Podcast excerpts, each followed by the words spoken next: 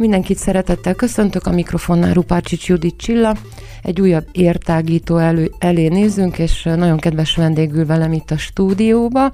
Szeretettel köszöntelek Wilhelm Ákos, és hát én arra foglak kérni, hogy bár a székelyhídiak közül nagyon sokan ismernek téged, de azért egy pár szót mondj magadról. Székelyhídi születésű vagy, de elkerültél innen.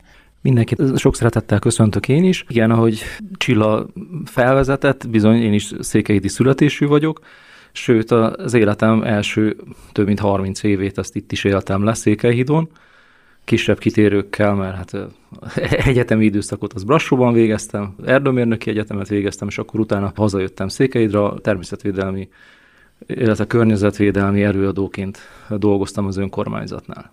És utána átkerültetek egy határral arrébb, azt is elárulhatjuk. Igen, hát igen, most már lassan hetedik, nyolcadik éve mindjárt. Magyarországon élek, a Hortobágyi Nemzeti Park igazgatóságánál dolgozom természetvédelmi őrként.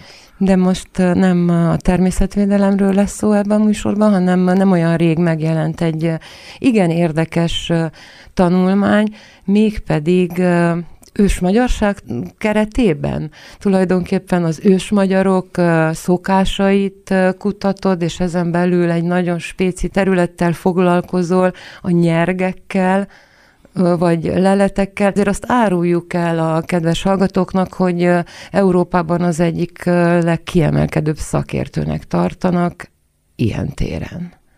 Hát azt, hogy mennyire tartanak, mennyire nem tartanak, azt nem tudom, de ebben a témában ketten a kollégával jelen pillanatban úgy néz ki, hogy mi vagyunk a legszakavatottabbak, a legfrissebb információkkal mi rendelkezünk, és mi vagyunk legjobban ráállva. De akkor pontosítsuk egy kicsit a témát, mert én csak dadogtam róla.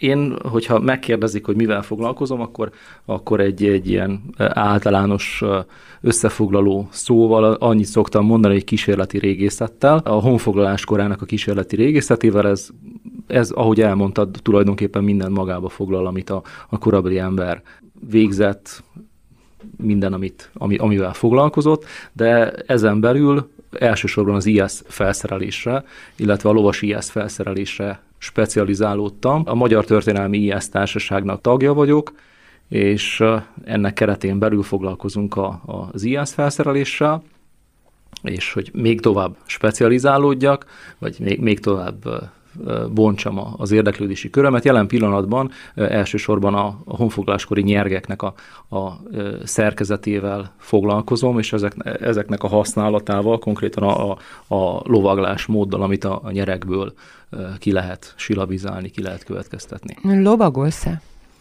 Hát, most ez egy jó kérdés, nem vagyok egy nagy lovas, ültem már lovon, meg így az utóbbi időben már, már amióta van saját készítésű nyergem, azóta már bizony-bizony abba is lovagoltam, de magának a, a nyeregnek a használatával azzal inkább a Flash Márton kolléga foglalkozik, ő egy, egy, egy képzett lovas, és ezért ketten alkotunk egy, egy csapatot, mint Stan és Pán, vagy Staski és Hács. Na hát ez a Marci meg az Ákos, ez ugyanilyen páros. Megbeszéljük, hogy, hogy miről van szó, meg hogy mit szeretnénk, és akkor nekiállok megcsinálni, aztán megcsinálom, akkor kiderül, hogy ez nem jó, akkor, akkor újra megbeszéljük, akkor megint megcsinálom, és akkor egy idő után, amikor, amikor eljutunk oda, hogy na ez már jó, akkor azt ő majd belovagolja. Oké, okay, azt mondod, hogy megcsinálom. Miből készülnek ezek a nyergek, amiket megcsinálsz? Nyárfából dolgozom elsősorban, illetve, hogyha ha úgy alakul, akkor fűzfából. És a korabeliek is ebből készülhettek? Műanyag akkor még nem volt, hál' Istennek. Jellemzően igen, bár a leletek nem csak nyárfát mutatnak, hanem a nyárfán meg a fűzfán kívül juhar, nyírfa, még tölgy, meg kőr is is akad, de azért a, a nagy többség az a nyárfából. Megpróbáltam elolvasni ezt a tanulmányt, ami most megjelent, de erről is egy pár szót, hogy ez a Dentumoger című lapban jelent meg, és ez a második száma, ami, ami több tanulmányt tartalmaz, de az összes tanulmány tulajdonképpen az ős magyarsággal, meg a honfoglalás korabeli magyarsággal foglalkozik, ha jól vagyok informálva. Igen, igen, hát ez egy tanulmánykötet, ami az Ötvös Lóránt Kutatási Hálózat égisze alatt jelent meg. Ez valamikor a, a Magyar Tudományos Akadémiának volt a kutatóhálózata, csak amióta leválasztották az akadémiáról, azóta ilyen, ilyen név alatt fut, és ezen belül is a, a Tudományi Kutatóközpontnak a Magyar Őstörténeti Kutatócsoportja kiadványa, a Dentumoger 2.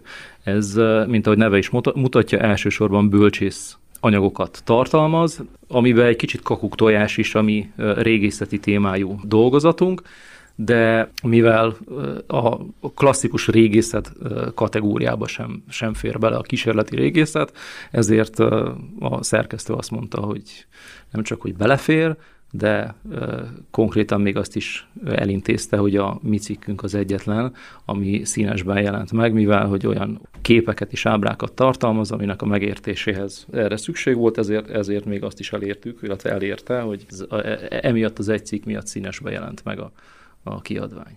Hú, hát akkor ez egy előrelépés, mert egy színes kiadvány csak érdekesebb, mint egy fehér-fekete, bár nem tudom mennyire. A, azt szerettem volna mondani, hogy az viszont megmarad bennem, ahogy olvastam a cikket, bár nem vagyok szakértője a témának, hogy sokkal könnyebbek ezek a nyergek, mint am- voltak ezek a nyergek, mint amire gondoltak a, az eddigiek?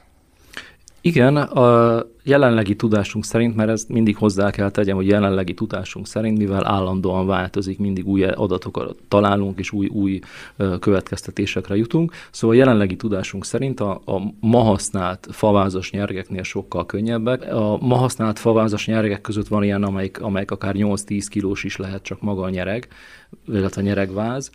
Ezek a nyergek, ezek ennél sokkal, sokkal könnyebbek, még az összes, amit eddig elkészítettem, az mind két kiló alatt volt. És ezek akkor használhatóak is, ezek a nyergek, amiket készítesz? Természetesen, hát ez a cél, hogy egy, egy valóban használható nyeregre, illetve valóban használható nyeregrekonstrukciókat sikerüljön elkészíteni, amiket aztán tesztelni lehet, és akkor ebből a következtetéseket le lehessen vonni. És mi az újdonság a jelenlegi tudással az eddigiekhez képest? Hát ezt így a rádióban azért nem, egy, nem egyszerű előadni, vagy elmondani úgy, hogy meg is lehessen érteni. A, a lényeg az, hogy a, a, az első honfoglaláskori leletek után, amiket találtak egy olyan, egy olyan, egy olyan 50-60 év telt el, mire sikerült beazonosítani, hogy na ezek már nagy valószínűség szerint nyereg maradványok lehettek, és ez, ez a 1900-as évek elejére éred be, de akkor még nem tudták elkészíteni magát a nyerget, nem, tudtak, nem tudták összekötni a, a, az elméletet a gyakorlattal. László Gyula professzor úr volt az első, aki a, a második világháború idején, illetve kezdetekor a tiszafüredi nyereg alapján dolgozott ki egy elméletet, a, amely e, szerint ezek a nyergek a tiszafüredi nyeregnek az előképei, illetve annak a, a szoros rokonai, és konkrétan egy az egybe a Tiszafüredi nyeregre szerkesztette rá ezeket a, a nyereg maradványokat. Ezek kis algancslemezből kifaragott, díszített csontlapok voltak, amiket Solcent Imrén találtak, és ezeket ő kisebb erőszakolással, de rajzban rászerkesztette a Tiszafüredi nyeregre. Újabb több mint 70 év kellett elteljen ahhoz, hogy mi mongóliai éppen előkerült nyereg maradványok alapján kidolgozzuk a mi elméletünket, amely alapján ezek a nyergek nemhogy nem a tiszafüredi nyereg pontos másai, de még nem is azzal egy, egy csoportba tartozó nyeregtípusnak a képviselői lehettek. A legnagyobb újdonság az az volt, hogy a legszélesebb agancslemezeket, amiket a, sír, a sírban találtak, azokat László Gyula professzor úr a nyeregnek az első kápájára képzelte el, illetve oda rekonstruálta, viszont mi rájöttünk arra, hogy nem az első kápának a díszei voltak, hanem a, a nyereg talpnak a hátsó nyúlványán helyezkedtek el ezek a lemezek, és akkor innentől már teljesen más formát, mintát mutatott ez a, ez a nyereg. Volt valami funkciójuk ezeknek a remezeknek? A, azon kívül, hogy tényleg nagyon, nagyon látványos és nagyon ö, szép díszítő elemek, ö, valamennyire talán az erősítés, a nyeregnek az erősítése is céljuk volt. mivel, ahogy mondtam, ezek rettenetesen könnyű nyergek, olyan szinten, hogy megint csak azt tudom mondani, hogy a jelenlegi tudásom szerint gyakorlatilag gramra minden fölösleget leszettek a, a, a faanyagból, olyan szinten, hogy még ilyen, ilyen bemarásokat is képeztek a nyeregnek az első és hátsó kápáján. Szerintem egy fizikus, hogyha most nekiállna kiszámolni azt, hogy a, a, a tömeg és a merevség, illetve a tartóság kettőse hogy adná ki a legjobb arányt, akkor valószínűleg valami hasonló szerkezetet rekonstruálna. Úgyhogy azért el, elkél ezeken a nyergeken a, a, a merevítés, de elsősorban díszítő funkciójuk lehetett. Hogy születik egy ilyen tanulmány, hogy régebbi tanulmányokat tanulmányozol, vagy, vagy, vagy honnan, hol, hol nézed meg ezeket a, az anyagokat, vagy honnan szeded össze ezeket az ismereteket? Igen, végül is rátapintottál a lényegre. Az első lépés az mindig az, hogy a, a dokumentálás, vagyis utána kell nézni, hogy ki mit írt a témában, mivel foglalkozott, milyen következtetéseket vont le, és ezen kívül fel kell kutatni azt, hogy milyen maradványok, milyen leletek vannak. Na most akkor miután ezt átolvastuk, utolsó veszőig és betűig kielemeztük, utána gyorsan ezt az egészet el kell felejteni. Mert hogy az ember mindig a saját tapasztalataira kell hagyatkozzon, és nem szabad hagyja, hogy másnak az elméletei befolyásolják. És akkor utána az következik, hogy mivel már megvannak a listák, hogy, hogy nagyjából milyen leletek is vannak, utána következik a, a úgy, úgynevezett terepi munka, amikor elmegyünk a múzeumokba, és akkor megnézzük ezeket a, a maradványokat, ezeket a leleteket. Ezeket, ez konkrétan azt jelenti, hogy elmegyek egy múzeumba, vagy elmegyünk egy múzeumba, és akkor a kezünkbe adnak egy 1000, 1100 éves tárgyat, azt megfogdossuk, lemérjük, lefényképezzük, lerajzoljuk minden szögből, és akkor utána elkezdődik az agyalás. Hú, ez azért kezetekbe adnak egy ezer, egy néhány éves tárgyat, ez csak úgy megy, én is bemegyek, és akkor én is lefényképezhetem, és megnézhetem, és lemérhetem. Érdekes módon mi is többször csodálkoztunk, de konkrétan igen, felveszünk a kapcsolatot a múzeummal, elmondjuk nekik, hogy, hogy mivel foglalkozunk, és akkor, akkor eddig még egyetlen egy alkalommal sem volt olyan, hogy azt mondták, hogy nem, nem segítenek. Olyan volt, hogy, hogy például a Miskolci Múzeumban, amikor meg akartuk nézni a, a karosi nyeregmaradványokat, akkor azt mondták, hogy na, sajnos most nem tudják megmutatni, mivel éppen akkor készültek a, a Csíkszeredai elitalakulat kettes kiállításnak a, a bemutatójára, és akkor már össze voltak dobozolva a leletek, de, de azt mondták, hogy megmutatni nem tudják, viszont körbe fényképezik nagyon szívesen, amit, amit csak szeretnénk, és akkor, akkor automatikusan, amit megadtam, akkor azokat a szögeket, meg azokat az irányokat szépen lefotózták. De a a többi múzeumban mindent, amit szerettünk. Ja, és bocsánat, még visszatérve, aztán a Miskolci Múzeumban is el tudtunk menni, amikor Csíkszeredából hazahozták a,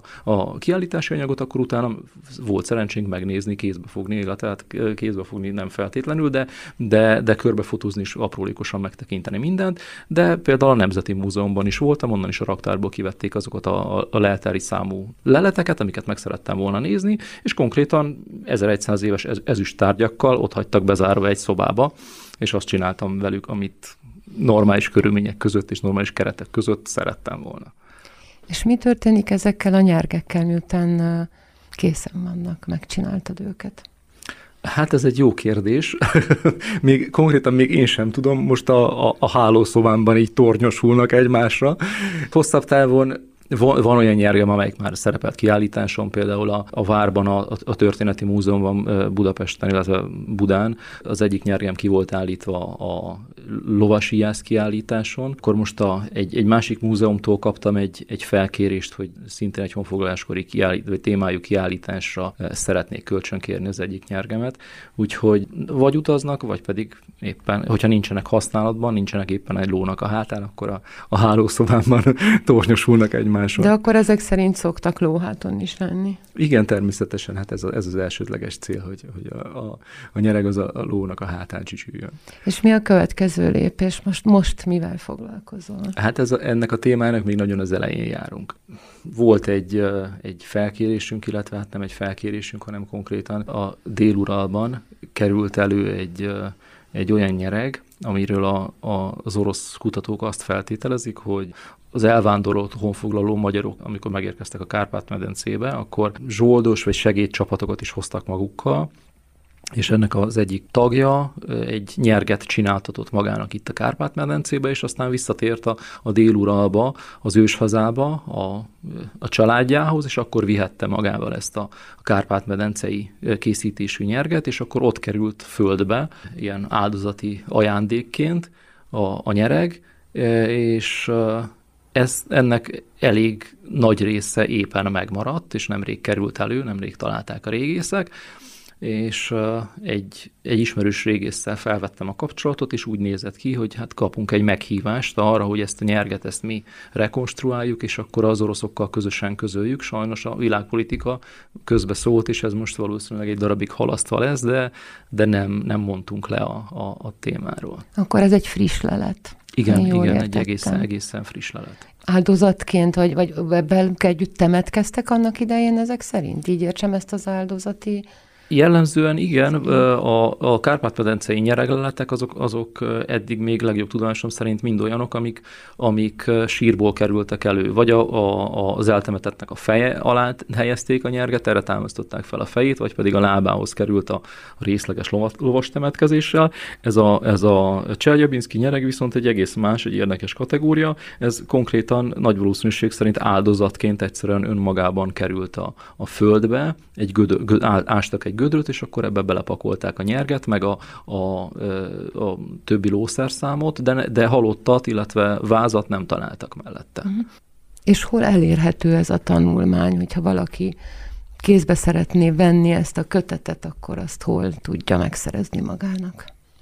Maga a kötet a Libri könyvesboltnak a kínálatában megtalálható, az internetről meg lehet rendelni. Hogyha valaki kíváncsi a többi tanulmányra is, akkor javaslom illetve érdem, csak ajánlani tudom, érdemes megvenni, mert nagyon szép színes táglátókörű kiadvány, naprakész információkkal, de aki csak a, a mi, mi tanulmányunkra kíváncsi, az pedig hamarosan elektronikus formába felkerül az internetre, és ott majd meg lehet találni.